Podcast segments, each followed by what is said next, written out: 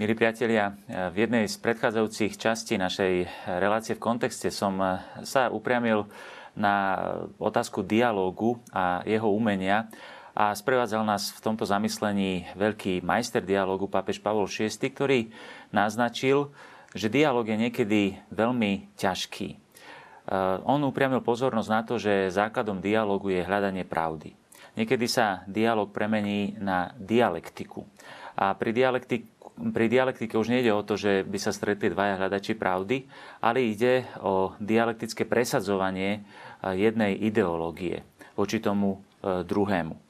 V takomto prípade dialog je veľmi ťažký, ak nie úplne nemožný. A ja by som sa chcel dnes vrátiť k tejto téme a rozvinúť ju. Predčasom e, v období referenda e, o rodine, ktoré sa uskutočnilo v našej krajine, som napísal článok e, na našom blogu www.vkontexte.sk článok, ktorý som nazval Klerikalizácia Slovenska alebo kresťanofóbia.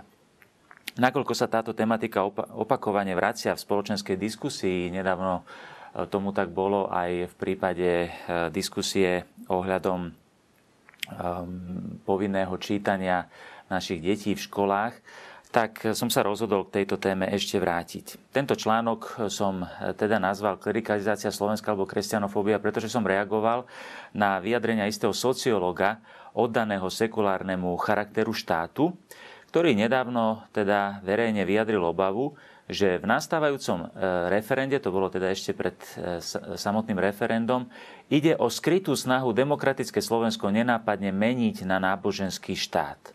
Toto referendum podľa neho nie je o tradičnej rodine, je o tom, ako plíživým spôsobom meniť charakter Slovenskej republiky, dať čoraz väčší priestor napríklad katolickému kléru.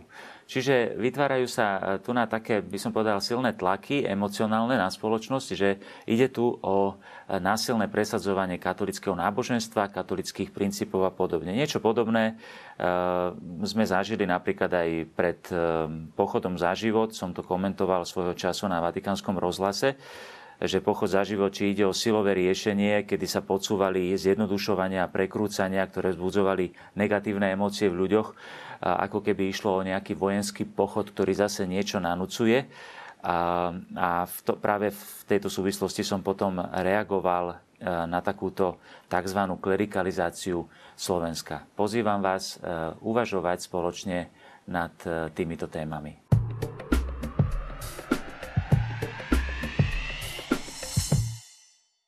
Priatelia, sme skutočne svetkami eh, určitého násilného nanúcovania eh, kresťanského pohľadu na svet, alebo dokonca ide o skryté snahy demokratické Slovensko nenápadne meniť eh, na náboženský štát, ako sa táto myšlienka ako taká mantra opakuje nieraz v spoločenskej diskusii.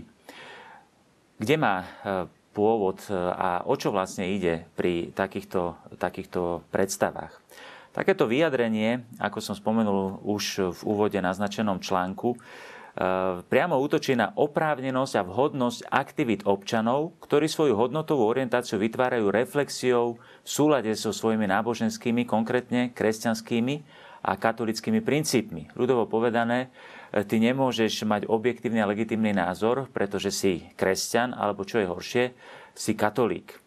So všetkou vážnosťou si musíme uvedomiť, priatelia, že takýto postoj v skutočnosti a priori diskvalifikuje hodnotové názory, ktoré sú v súlade s presvedčením oficiálneho e, učenia katolíckej cirkvi. Čiže keď mám nejaký názor, ktorý je v súlade s katolickým presvedčením, tak e, nanúcujem a, a to celej, celej krajine, celému, celej spoločnosti a takýmto spôsobom klerikalizujem alebo katolicizujem e, náš sekulárny štát. S tým súvisí aj spochybňovanie e, práva biskupov Slovenska vyjadriť sa k tomu, aké hodnotové smerovanie krajiny je, respektíve nie je v súlade s učením katolíckej cirkvi a povzbudzovanie k občianským aktivitám podporujúcim hodnotovú orientáciu e, našej krajiny, ktorá je vytvorená reflexiou v súlade s katolíckými princípmi. Na toto reagoval v jednom článku e, veľmi dobre aj Gabriel Hunčaga, ktorý spomenul, že um, spomenul, že hodnotové referendum je v našich končinách nevydaným dôkazom pluralitnej spoločnosti, ktorá tu zatiaľ ešte funguje, ale hovorí, že alarmujúce jednostranné a zavádzajúce osočovanie sympatizantov referenda nie je ničím iným ako hľadaním ideologického nepriateľa spôsobom, ktorý je nám veľmi dobre známy z našej nedávnej e, minulosti. Ehm, vyše citované vyjadrenia by sme aplikujúc e, kritéria homofóbnosti mali potom nazvať kresťanofóbnym, či presnejšie katolíkofóbnym, hoci teda e, takéto vyjadrenia e, majú svoje úskalia, aj ako na to upozornil jeden z výborných článkov na stránke Inštitútu pre ľudské práva, rodinnú politiku, úskalia pojmu homofóbia, ktorý veľmi odporúčam, ale ktorému sa teraz v tejto chvíli nechcem hĺbšie venovať. Eh, samozrejme, eh, toto všetko súvisí s vyjadreniami pápeža Františka, ktoré v našich médiách veľmi nezazneli, keď si dáme, eh, by sme aj cez vyhľadávače internetové hľadali eh, tieto vyjadrenia pápeža Františka v Slovenčine, tak by sme ich v podstate skoro ani nenašli. Pápež František prednedávnom, eh, bolo to 10. apríla roku 2014, teda približne pred dvomi rokmi, v, jednom, v jednej zo svojich homílií v kaplnke svätej Marty vo Vatikáne hovoril o diktatúre jediného myslenia. Ja som e, na toto už niekoľkokrát v rozličných situáciách spoločenského života upozornil. V médiách však tieto e, vyjadrenia pápeža Františka veľmi nezaznievajú, kde je vidieť aj určitý selektívny výber toho, čo pápež František hovorí. Pápež František, keby som to mal skrátene povedať, hovorí o diktatúre jediného alebo uniformného myslenia. Hovorí, ak neuvažujete istým spôsobom, ste vyhlásení za spiatočníckých a nemoderných. A čo je horšie, keď dnes žiadate finančnú podporu, musíte myslieť jediným dovoleným spôsobom, inak žiadnu podporu nedostanete. Papež František často hovorí o tejto diktatúre. Hovorí, e, je to fenomén jediného myslenia, ktorý vždy spôsobil mnohé nešťastia v dejinách ľudstva. A potom hovorí aj konkrétne príklady. V minulom storočí sme videli diktatúry jediného myslenia, ktoré napokon zavraždili toľko ľudí, keď sa stali pánmi, už sa nesmelo rozmýšľať inak. Kto prejavil iný názor, bol považovaný za nebezpečného reakcionára, spiatočníka, odporcu pokroku. Aj dnes je každý, kto nie je vstupencom jediného myslenia, považovaný za kontroverzného. Ani v minulosti, ani dnes však nechybali ľudia s vlastným názorom odvážni a pokojní, ktorí nestratili svoju dôstojnosť a vedeli, vedeli prejaviť svoj nesúhlas s diktatúrou takéhoto jediného myslenia. Samozrejme, tých foriem, foriem jediného myslenia môže byť veľmi veľa. V podstate je to určitá skrátená logika, ktorá e, sa potom nanúcuje e, všetkým ostatným. E, tu by sme sa mohli skutočne potom za, začať zamýšľať, že či mať svoj vlastný názor, ktorý povedzme aj sa aj odvíja od náboženského presvedčenia, že či je to legitímne. Um, takéto vyjadrenie skutočne e, spochybňuje oprávnenosť a vhodnosť aktivít občanov, ktorí si svoju hodnotovú orientáciu vytvárajú reflexiou v súlade so svojimi náboženskými, konkrétne kresťanskými a katolickými e, princípmi. Um, skúsme si všimnúť, e, milí priatelia, aké korene má takáto diskvalifikácia konkrétnych názorov spoločnosti. Anglický filozof Gilbert Chesterton napísal, že každý moderný filozofický systém začal paradoxom, zvláštnym uhlom pohľadu e, a žiadal obetovať to, čo by sme nazvali zdravý uhol pohľadu. Moderný filozof ako istý druh sebavedomého človeka vyhlasuje, že keď mu toto doprajeme, všetko ostatné bude ľahké. Hovorí, že napraví svet, e, keď mu e, že napraví svet, keď mu bude dovolené uvaliť na mysel takéto jedno prekrútenie. A takto vlastne vznikajú tzv. ideológie. V podstate by sme mohli povedať, že to, čo pápež František nazýva diktatúrou jediného alebo konformného myslenia, je to vlastne ideológia. Uh, vychádzajú, všetko vychádza z jednej idei, jedného uhla pohľadu, ktorému sa musí podriadiť všetko ostatné. V tomto zmysle existuje aj liberálna ideológia. Treba zdôrazniť, že s touto ideológiou sa nestotožňuje veľa liberálne zmýšľajúcich ľudí, a ktorá sa snaží agresívnym spôsobom nárokovať si atribúty ľudskoprávnosti, tlačí spoločnosť k ignorovaniu zmyslu pre realitu a pre akúkoľvek rozumnú argumentáciu, ktorá nie je v súlade s touto ideológiou. Ale môžeme spokojne povedať, že ideológiou sa môže stať všeličo, dokonca aj povedzme aj kresťanské náboženstvo, ako spomína pápež František. Vtedy, keď zjednodušujeme, vyberieme si jednu ideu z kresťanského náboženstva a na tú sa fixne e, orientujeme, je to, a vyberieme si ako jediný uhol pohľadu, ktorý e, potom nanúcujeme e, samozrejme e, a chceme, chceme vidieť všetko len v tomto jednom uhle pohľadu, pričom ignorujeme celú realitu, takýmto spôsobom sa môže stať ideológiou takmer, takmer všetko. Je to zvláštny uhol pohľadu, ktorý do určitej miery je aj legitímny, ktorému však podľa nich treba obetovať každý iný zdravý uhol pohľadu. A tento ich jediný uhol pohľadu chce napraviť svet. Kto sa na realitu pozera aj z iného uhla pohľadu, kazí tento svet, je netolerantný, fundamentalistický, homofóbny a tak ďalej. Takýto redukovaný pohľad na svet však napokon do veľkej miery ignoruje realitu. Keď si vezmeme napríklad takú gender ideológiu, e, ktorá v podstate si zoberie jeden jediný uhol pohľadu a to je citové Eh, emocionálne prežívanie svojej identity a ignoruje biológiu, ignoruje celý rad eh, ďalších skutočností a chce všetko vidieť len v jednom jedinom uhle pohľadu, vtedy ignoruje aj vedu, ignoruje akúkoľvek racionálnu argumentáciu, ktorá nie je v súlade s týmto pohľadom na svet, ignoruje realitu, ktorá je jasná človeku z ulice, ba dokonca aj malému dieťaťu. A takýto uhol pohľadu človeka z ulice je potom vnímaný ako nerozumný, ako nekorektný, ktorý treba prevychovať, aby citlivel. Je zaujímavé, že Angličania takýto, by som povedal, eh, eh, by som povedal realizmus ľudí z ulice nazýval príznačne the common sense, čo znamená, my sme to preložili doslova ako, ako spoločný zmysel, ale my to prekladáme na Slovensku ako jednoduchým výrazom eh, zdravý rozum. Čiže ideológia v podstate šliape po zdravom rozume hovorí Chesterton, je pochopiteľné, že v týchto otázkach hovorím ako nerozumný. Samozrejme hovorí s anglickou iróniou, ako človek z ulice. A môjim jediným cieľom je povedať, že tomistická filozofia, v tomto prípade je to v kontexte filozofie svätého Tomáša, kde tieto veci rozoberá, hovorí, že je bližšie než väčšina iných filozofií práve mysli človeka e, z ulice. E, milí priatelia, o Tomášovi Akvinskom, jednom z najväčších kresťanských e, mysliteľov všetkých čias, sa rozpráva anekdota, anekdota, že na začiatku svojich univerzitných hodín svetec ukázal študentom jablko so slovami Toto je jablko. Kto nesúhlasí, nech odíde. E, moderná myseľ často opúšťa takýto realizmus zdravého rozumu, ktorá si vyberá skôr tzv. slabé myslenie, ako to nazvali v Taliansku, slabé myslenie relativizmu, ktoré je sprevádzané nástupom ideológií a tyranie emócií, ktoré stratili svoj rozumový poriadok. Nie kresťanstvo nepotláča ľudský rozum vierou.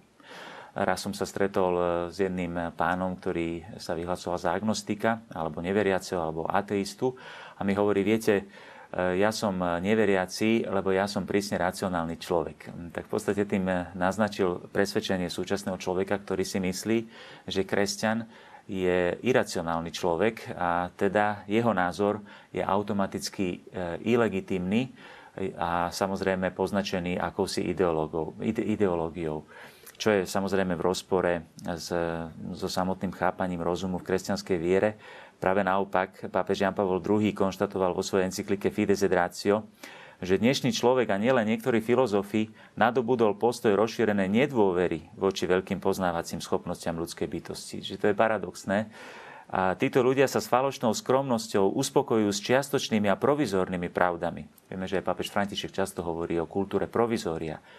Novým potvrdením pravdy viery e, môžeme, teda keď budeme dnes hlásať pravdu viery, môžeme človeku našej doby vrátiť pravú dôveru v jeho poznávacie schopnosti a vy, vyprovokovať tak filozofiu, aby mohla znovu dosiahnuť a rozvíjať svoju plnú dôstojnosť. Aj dnes nám chcú mnohí e, podsunúť predstavu, že kresťania nanúcujú svoje náboženstvo, že ich argumenty nemajú žiadnu váhu, že sú netolerantní, tmársky a zaostali. A táto predstava funguje, lebo u nás e, sa celé 10 ročia bola teda živená komunistickou ideológiou takáto predstava a v západných krajinách e, zase aj cez ideológiu antikresťanského laicizmu. Pritom kresťania sa opäť iba stavajú na obranu zdravého rozumu. Tvrdenie, že morálne alebo hodnotové otázky patria exkluzívne do intimnej sféry náboženstva, keď budeme rozprávať spoločnosti o tom, či niečo je alebo nie je vhodné pre výchovu našich detí v spoločnosti a že by to malo byť presadzované povedzme školským systémom a povedať, že to je nanúcovanie náboženského pohľadu na svet, tak to znamená popierať, že človek je morálna bytosť, prípadne popierať schopnosť rozumu odhaliť základné piliere ľudskej morálky. Okrem toho to znamená vlastne poprieť výchovný charakter zákonodárstva, ktoré sa týka hodnot. Skúsenosť nám naopak hovorí, že sa kresťania a povedzme špecificky katolíci veľakrát vedia bez problémov zhodnúť v argumentácii s ľuďmi, ktorí nevyznávajú tú istú vieru alebo význanie, ba dokonca i s liberálmi či ateistami, ktorí majú očividne veľmi odlišné názory eh, na svet, ako majú kresťania.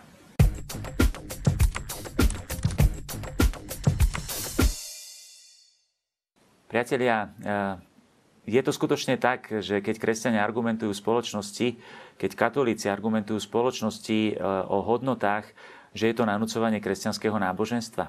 Dovolte mi jeden citát. Keď sa ženská a mužská prirodzenosť spoja za účelom plodenia, potom je pritom zrejme rozkoš daná prírodou.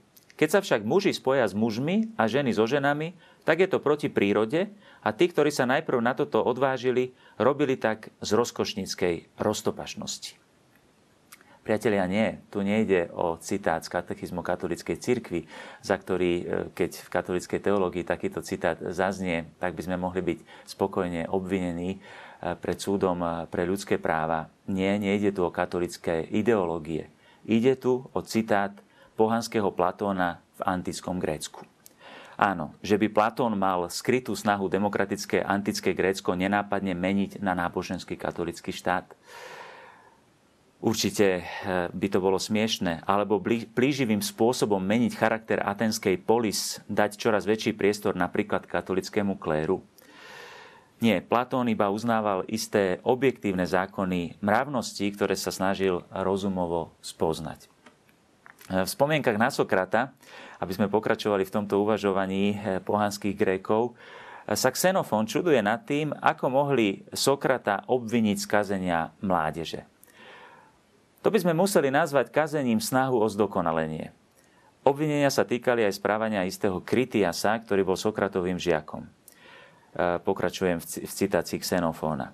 Avšak keď si Sokrates všimol, že sa Kritia zamiloval do Eutydéma a že sa pokúša primeť ho k telesnému styku, snažil sa ho do, od tohto odvrátiť poukazovaním na to, že je to otrocké a nedôstojné vzdelaného človeka, aby toho, koho miluje a pred ktorým chce vyzerať veľmi dôstojne, prosil ako žobrák a žiadal, aby mu bol povôli v niečom, čo ani nie je dobré.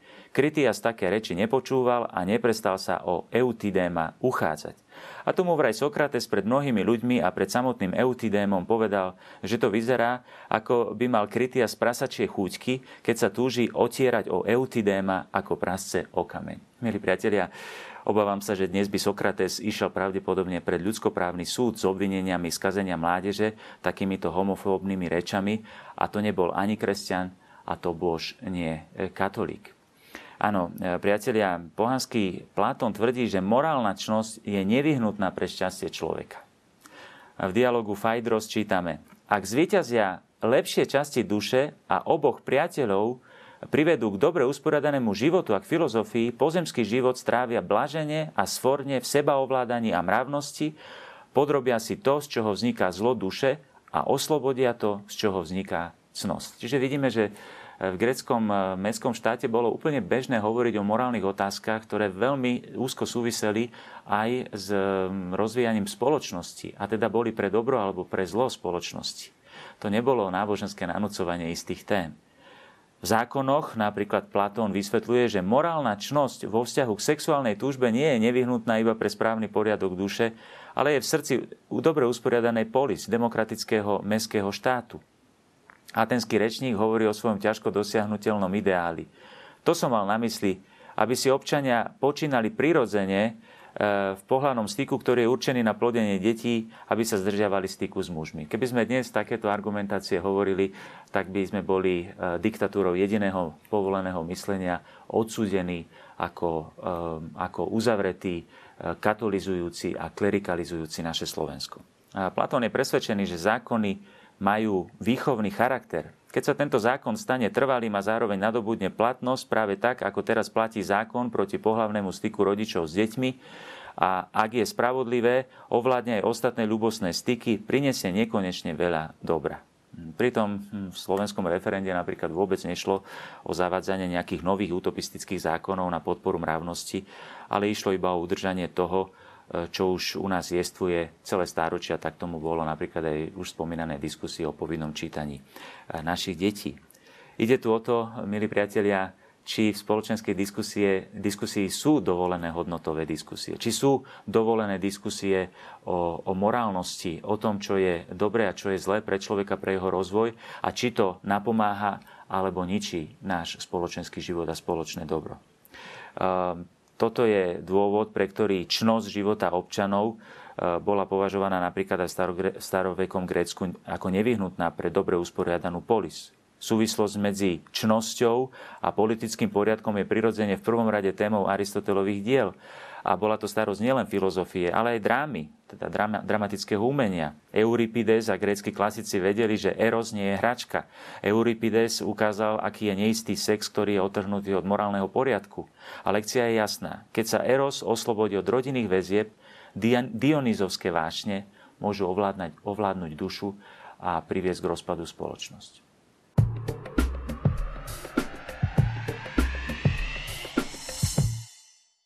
Priatelia, ako sme doteraz videli, eh, pápež František hovoril o diktatúre jediného myslenia. Častokrát sa v spoločenskej diskusii, v spoločenskom diskurze prejavuje táto, ehm, táto diktatúra ehm, konformného myslenia tak, že niektoré názory, niektoré myšlienky, niektoré argumentácie hodnotového charakteru alebo morálneho charakteru sú úplne vytesnené, sú považované za spiatočnícke, dokonca sú považované paradoxne za ideologizáciu našej krajiny, náboženskú ideologizáciu našej krajiny. Pápež František išiel pri jednej príležitosti, bolo to počas jeho letu z, Koreji, e, pardon, z Filipín pri tlačovej konferencii, kde hovoril v kontexte ideológie gender o tzv. ideologickej kolonizácii našich spoločností súčasných. Pápež František vtedy povedal tieto slova, ktoré sú veľmi, veľmi silné.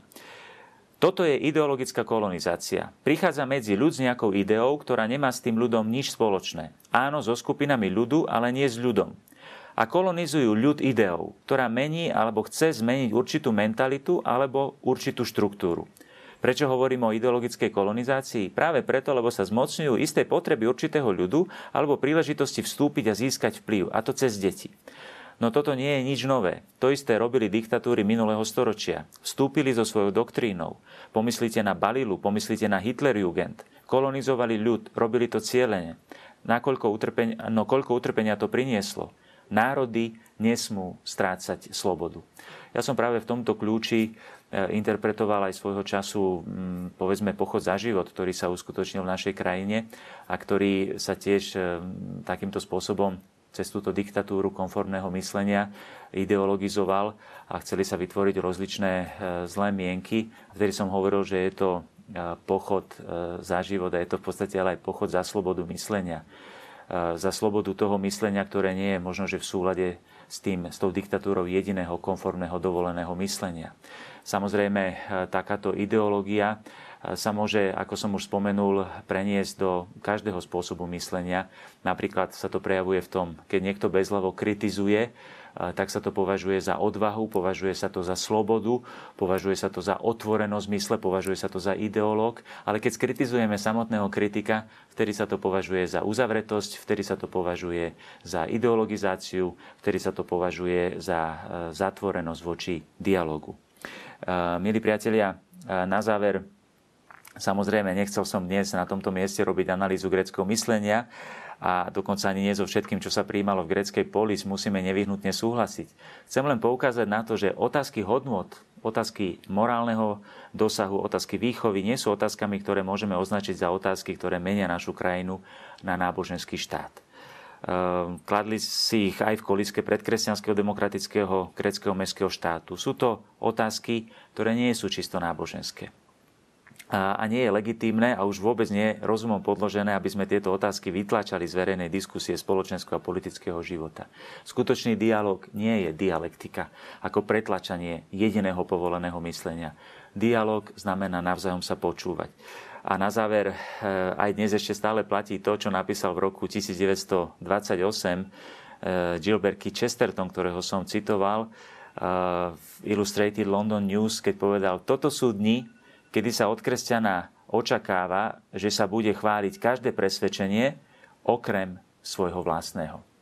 Priatelia, teším sa na naše ďalšie stretnutia pri sledovaní našej e, televíznej relácie v kontexte. Dovidenia.